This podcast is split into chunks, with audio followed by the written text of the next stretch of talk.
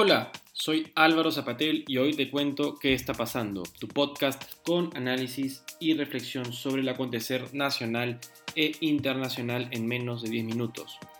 Hay mucho material que cubrir hoy del plano nacional, así que nos vamos a enfocar esencialmente en el debate técnico que se llevó a cabo ayer entre los equipos de Fuerza Popular y Perú Libre, y por otro lado lo que ha sido la publicación de la encuesta de Ipsos, que es la encuesta más reciente que salió ayer en Cuarto Poder, el programa de América Televisión. Primero vamos con lo que ha sido el em,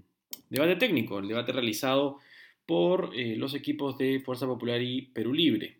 Se discutieron temas relacionados a reforma del Estado o reforma institucional, eh, temas económicos, temas sanitarios, temas del sector salud, temas de infraestructura y eh, también temas de seguridad y em, temas medioambientales. Como tal, el debate, y yo siempre comento esto cuando me preguntan sobre los debates que tienen que ver con elecciones presidenciales o, o que tienen que ver con el desarrollo de propuestas para una elección presidencial, y lo que yo siempre comento y respondo a ello es que los debates, lamentablemente, aunque nosotros quisiéramos creer que el elector se va a fijar en las propuestas y en el fundamento técnico de lo que se dice,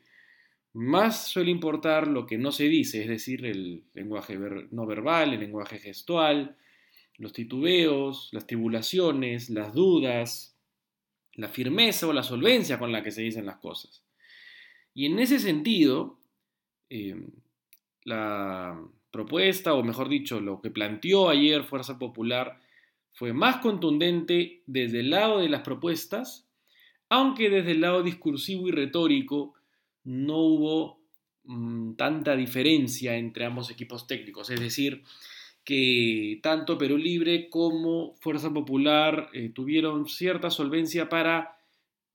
dar sus puntos de vista y rebatir y también lanzar pullas, atacar a, las, las, propuestas o también los fundamentos que tienen que ver con aspectos éticos o de eh, gobierno que los participantes de ambas listas hubieran podido, o de ambos equipos técnicos hubieran podido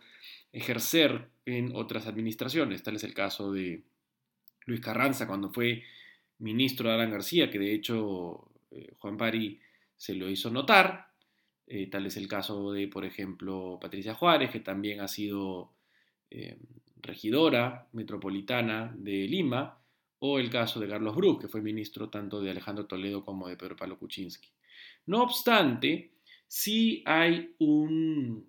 fundamento importante detrás de lo que ha sido la manera en que el equipo técnico de Keiko Fujimori logró posicionar ciertas ideas.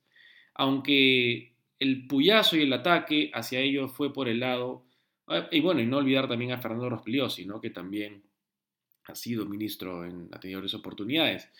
y crítico, dicho sea de paso, que con Fujimori en el pasado, como varios. Pero em, en cuanto a la solvencia de las propuestas, destaca pues la articulación de, por ejemplo, Luis Carranza para poder hacer notar em, lo peligroso que sería para la economía nacional si se conducen las reformas o propuestas que vendrían de la mano con, por un lado, el cambio de asamblea o cambio de constitución a través de asamblea constituyente planteado por Perú Libre y em, la incertidumbre que llevaría pues al encarecimiento posible de alimentos a partir del incremento de tipo de cambio. Lo explicó de una manera muy sencilla, eh, aterrizándolo en el precio de productos básicos como el pan, el pollo y cómo estos dependen pues de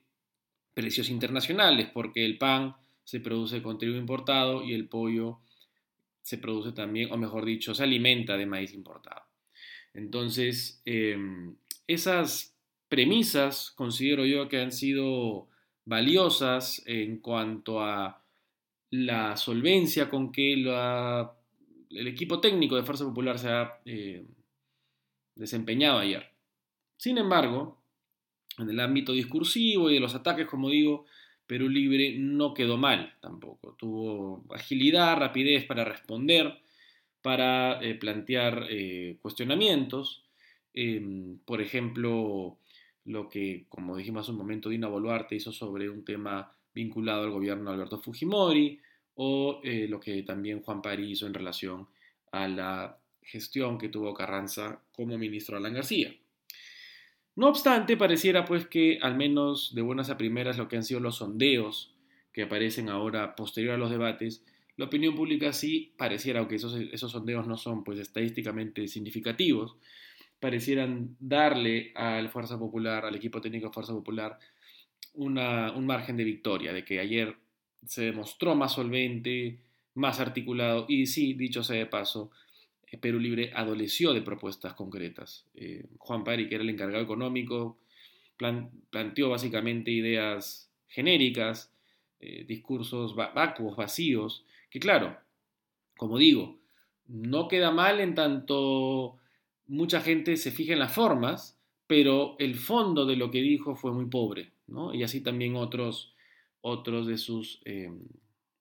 proponentes, como la especialista en temas medioambientales. El señor Alencastre eh, estuvo, tuvo solvencia cuando eh, discutió los temas eh, de, su pertenencia, de su pertinencia y en general el, equipo, el equipo de Perú Libre tuvo pues una solvencia más dispareja. Entonces pareciera que la, que la opinión pública, aunque podría no ver mal la manera en que se ha expresado el equipo de Perú Libre en forma, sí le podría penalizar en cierta medida la falta de fondo, aunque, como dije al inicio, no solemos mirar eso, no solemos enfocarnos en la profundidad o en el fondo del argumento, sino en la forma. Vamos a ver cómo esto decanta en los siguientes 14 días, bueno, 13, que ya quedan hasta el día domingo 6, pero pareciera pues que estos personajes que han debatido ayer en el de Fuerza Popular podrían haber conseguido tener un mejor pie de cara a lo que sería pues la defensa de las propuestas de Keiko Fujimori. Por otro lado, yendo ahora sí a la encuesta o simulacro de voto, mejor dicho, de Ipsos Perú,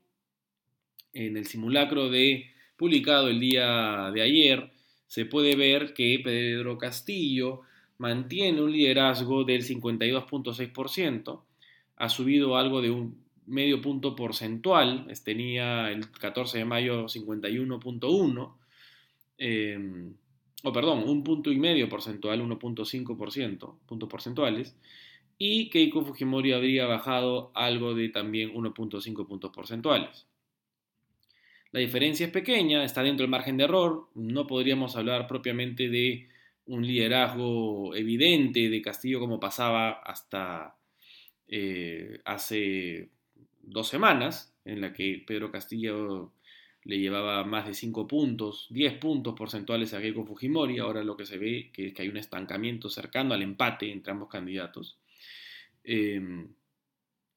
pero lo que sí se ve es que, de acuerdo a estas dos encuestas, lo que vamos a eh, evidenciar es eh, la reducción en los indecisos, el acercamiento de Keiko Fujimori en la encuesta pasada podría haber llevado a que algunos indecisos que iban a votar por Pedro, por, mejor dicho, que estaban indecisos, eh, se abocaran a votar por Pedro Castillo. Es decir, que el indeciso finalmente sí prefiere a alguno sobre el otro. Esa es la premisa que se desprende de este análisis. Entonces, si había un indeciso que le desagradaba, aborrecía a ambos candidatos, a la hora de la hora, cuando ve que uno se termina pegando al otro, que fue lo que pasó la semana pasada con Keiko pegándose a Castillo, eh, Keiko Fujimori pegándose a Pedro Castillo, ese votante finalmente ha preferido apoyar a Pedro Castillo porque aborrece más a Keiko Fujimori. Quizá ahora, al otra vez Castillo ligeramente distanciarse de Keiko Fujimori, lo que se podría ver es una nueva reducción en el número de blancos o de indecisos y que eso lleve a que ahora esos indecisos que quizá pueden estar ahí y que preferían o aborrecían a ambos cuando ven que Castillo se vuelve a alejar, vayan a votar o decidirse por Keiko Fujimori. Lo que vemos con esto es que en estas dos semanas lo que va a haber es una reducción de indecisos, pero que van a llevar votos a ambos lados. Entonces, no podemos decir con certeza, pues, quién está llevando la delantera. La verdad es que esta elección, como ya habíamos dicho desde el comienzo, está para cualquiera. Así que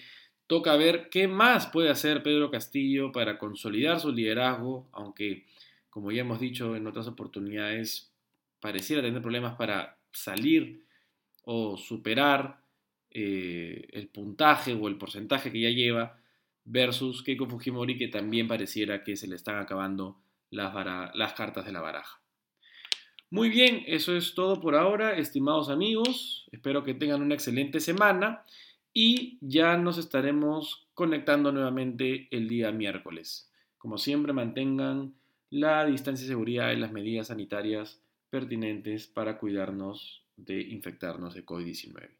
Que estén bien y ya nos vemos y conversamos el miércoles. Chao.